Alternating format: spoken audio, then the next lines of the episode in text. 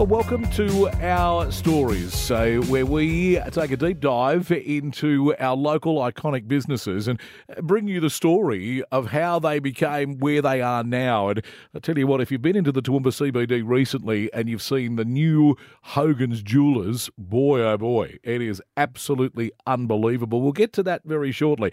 But how did it get there? Well, that's the amazing story. And we've got now Lachlan Hogan, who's the third generation jeweller and part of the Hogan family, who joins me for Our Stories. Good morning, mate. Thank you for having me, Lee. All right.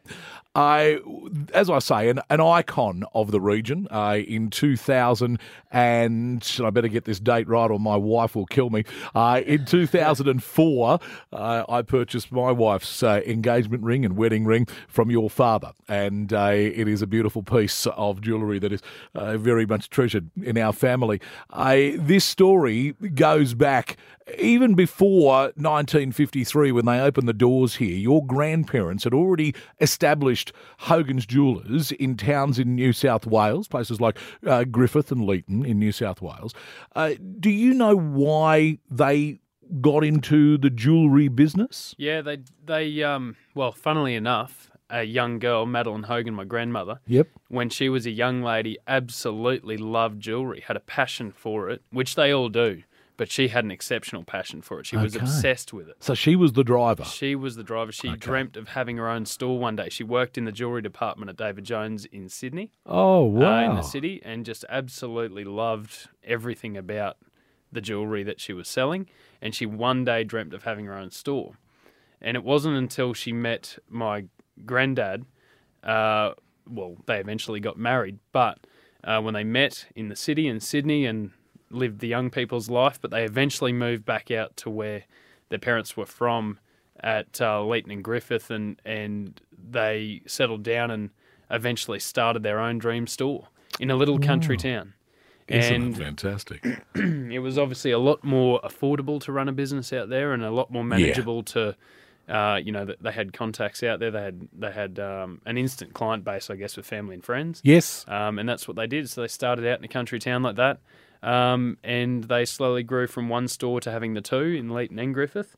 And it was about 7 or 8 years from 1945 to 1953 that they had the stores down there.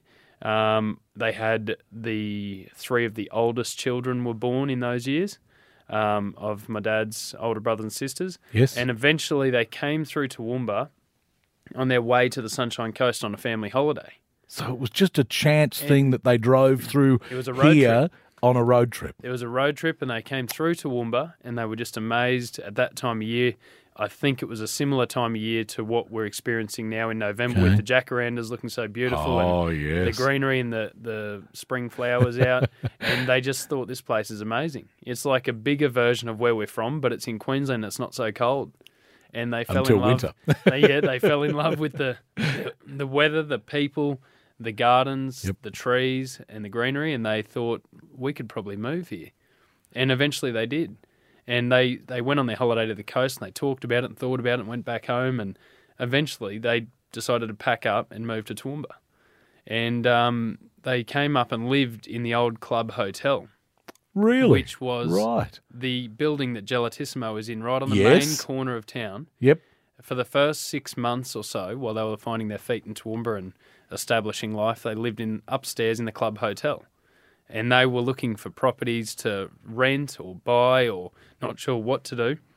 And eventually they found a building to tenant in the CBD with their jewellery store.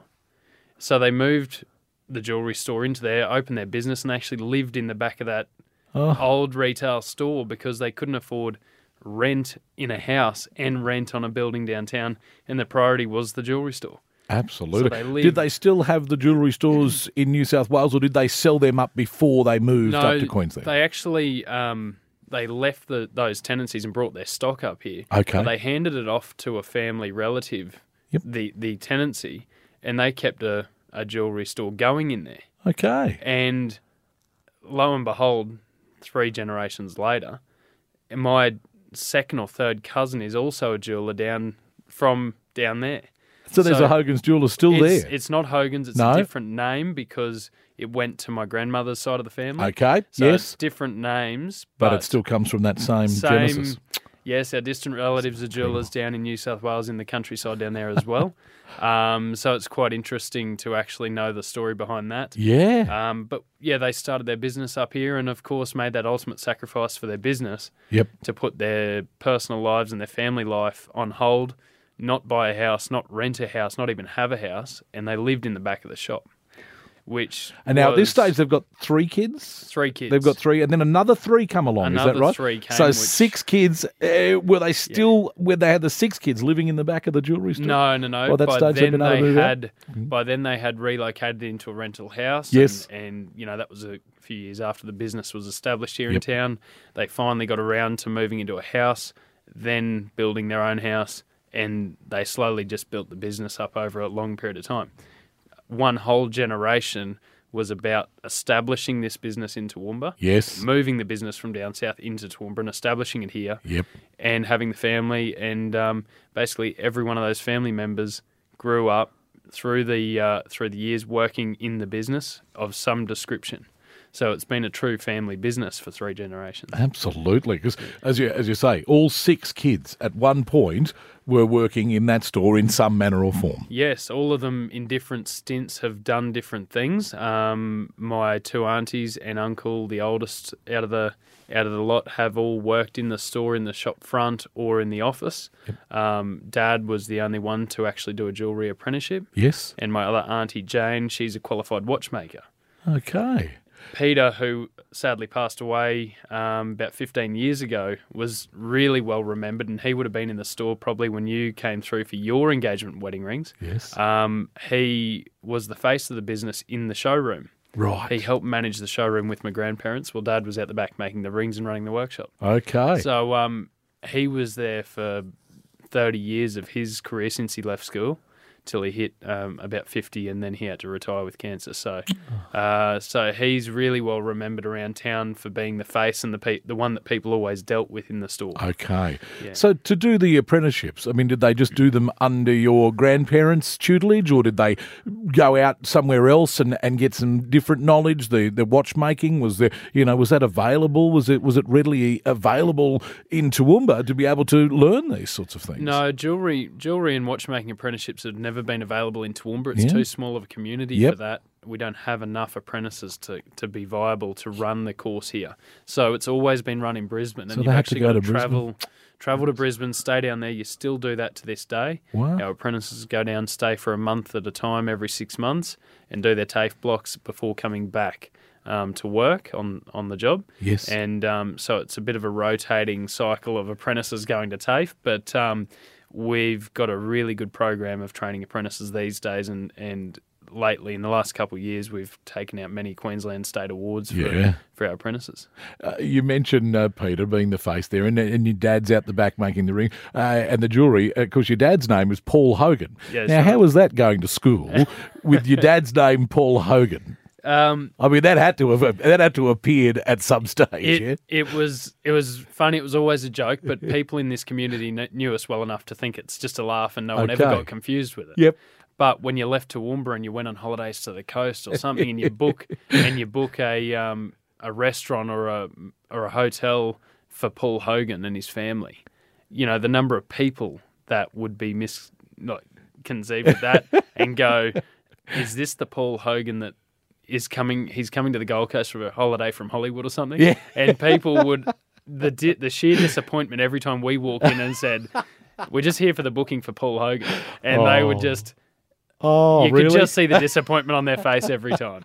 One of the funniest stories, back when Paul Hogan was huge in America, we were on a family holiday seeing our cousins over in Canada and the US who actually live over there. And we went to Whistler. And my brother got lost up on top of Whistler Mountain amongst all the thousands of people that go up there, take photos and everything like that. Yes, in summer. And we've lost him, and over the loudspeaker they've put a PA announcement out saying, if there is a Paul Hogan from Australia up here on top of the mountain, we have your son Mitchell at the front counter. And they put it out to everyone, thousands of Americans and Canadians. And next minute, all these people went running to the admin office at the front. And Dad and I went over to find him. And all these people had their cameras out, ready to take photos and ready to get autographs. And next minute, we've come running through to my brother, who's standing there crying. And the whole crowd of people, the most disappointed crowd of people you've ever seen, they all just turned and walked away.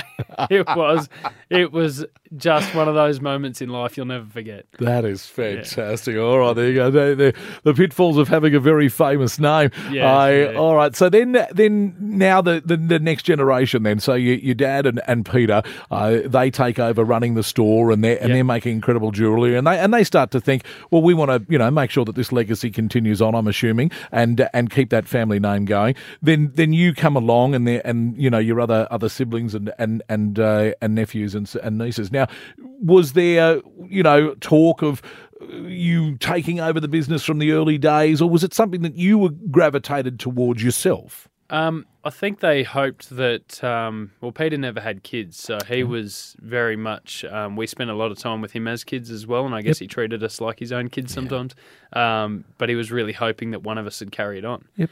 And he never really got to see that day because I think he passed away when I was in about year 12 at school, so I hadn't started an apprenticeship there yet. My brother had gone to do a business degree at university. Yes. And I was the more creative, artistic one. Right. That would be the jeweller like Dad. Yep. They thought my brother goes to uni, gets a business degree, and he'll be the Peter of the family and run the front of the store. It wasn't how it all planned out because he went straight into the mines and never came back. Okay. He got hooked by the mining scene and hasn't ever come back. But I did... finished school and went straight into an apprenticeship with jewellery because. So, was there anything else you'd ever thought you might want to do? I mean, was that always for you? Oh. Look at this, I've been around this, I know it, I'm familiar with it. I'd like to do this, but you weren't in the back of your mind thinking, but you know what? I'd really like to be an astronaut. Oh, there was things I'd love to have been, but my skill set is so suited to jewellery. Yep, I would be hard pressed to find anything else I'd be better at. Wow. I think because. I've got my two favourite subjects at school were art and workshop. Okay. Which is making things with your hands and being creative. Yes. I wasn't into the bookwork side of things as much.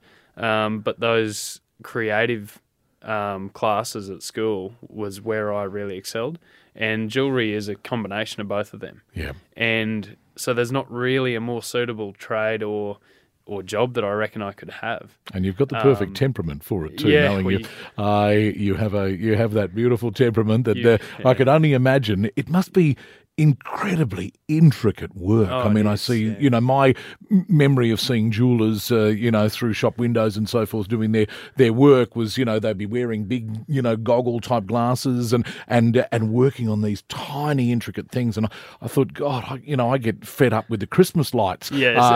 Just trying. And you're dealing with this intricacy on a daily basis. Yeah. I mean, that must be a challenge. But also part of the thrill of creating these things under those conditions. It's it is a very tedious job, very time consuming. The amount of labour that goes into making a piece is incredible. Yeah, so you just have to have such patience. And to be honest, I don't think I had the patience of what it took when I started. Okay. But you develop it. You develop the patience, right? To make jewellery, and it's something that as time goes on, you understand better. You know where something could go wrong, so you're on the lookout for these sorts of things. So it gets easier as you get more experience, like any job. Yep. But you definitely learn the patience and the fine motor skills when you get into it. There's a lot of little skills and training, skills that they teach you at TAFE and that you just have to sit there continuously doing until you can perfect them. Yes. And that's what ends up giving you the skills to be a qualified jeweller. But yes, it is quite a difficult job, and it's not something that everyone can do. More than half of the apprentices that commence their apprenticeships don't pass and don't become qualified jewellers. Wow. Majority actually leave it because it's too hard, or they don't have the patience, or they don't have the eyesight for it, or the stability in their hands to keep steady enough. Well, you'd have to be like a surgeon. Yeah. I mean, your hands, because, you can't afford to, I'd imagine, make too many mistakes when you're dealing with the material that you're dealing with. I'm just glad that when I make a mistake, someone doesn't, end up passing away. Exactly right. Yes, that's a very good point. It's a little less pressure than a surgeon, but yes, very similar skills involved with a steady hand and a headset on. And yeah, it's amazing though to sit with people and do what I do and from a blank piece of paper come up with a design that they love. Yes. Sketching it right in front of them. They absolutely love what I do with my artworks in front of them. Yep. And then going to sit and actually create that from a bar of gold. And, you know, within the space of a month or so, I've gone from a blank page of paper to their dream piece that they're going to wear and love forever. And that's the thing. It gets handed down more often than not through generations. I would imagine an extra little bit of pressure comes when you're designing for your wife. Because did you do your own, I'm assuming, engagement ring and wedding ring set? Yeah. And did you consult with her, or did you say to her, this is what I've been training for my whole young life, this is the fruition of everything I've done, is to put this ring on, leave it with me, I know you, I'm going to do it. That must be fraught with danger too, because as I said right at the beginning of the podcast, my wife and I both went and you know, saw your family, and we sat down, and my wife said, I like that, I don't like that, and I, you know, that made it very easy for me, and then I handed over the job and just paid the bill at the end of it. Yeah. You took all of that on, and it is so significant to women that they get that piece that they want. That is right, yes, and I did do it as a surprise, so I didn't have her feedback on what I was doing, which made it difficult and made me second-guess myself a lot throughout the process, down to every single detail. But I know the style of her fashion, that the clothes she wears, the colours she likes and everything, so it made... I think, you know, and I didn't propose for about 10 years, so it took me a long time to get around to doing it. So, you know, I know that she loves pink, and I know that she loves fine, intricate details. And, you know, she does like filigree sort of finishes and all those sorts of things, decorative character styles. Yep. And I know that what I designed is pretty much all of that. And so I had to go with my gut instinct on that and know that I reckon she'll like this. Well. And it's what, you know, and it was a very complicated thing to make, and it was handmade, which is, you know, the old fashioned way of doing things with a bar of gold as opposed to some of the technologies we have these days. So it was, for me, it was, yes, like you said, the pinnacle of your career, making that one special thing for yourself and your partner. And she ended up just loving it. And, you know, there's no other ring I've done like it. She's very strict on telling me that I'm not to copy it for anyone else, so I'm aware of that. But I bet it's a bit like a builder's home. I mean, it's a bit like it's your display home. I mean, people are going to say, "Oh, let me have a look at the ring," and then they, "Oh, my goodness, you know, you could do something like that for me." Most people have come in going, "Oh my God, that ring!" And I've had some people loving it so much that they want it to be the same. And I just said, "Look, I'll have to change details, of it, little fine details, to make it so it's not the same, because it is our unique thing." That I've done for her. So, and people respect that. They don't want to steal any of our thunder or just do a blatant copy of it. Yes. So we do change little fine details and make it slightly different in areas and all those sorts of things to make their own special piece, and we've got our special piece. All right. Now the future, and you have just invested as a family significant money in putting together a magnificent showroom. Yes. I mean, that is an investment in Toowoomba and the CBD here, but also in the future of Hogan's Family Jewellers. I'm assuming, you know, it would have been a decision that had to come with great consultation, because it wouldn't be something that you would just have gone, right, well, let's just expand and do it. But you must have been thinking, well, we want to leave a legacy.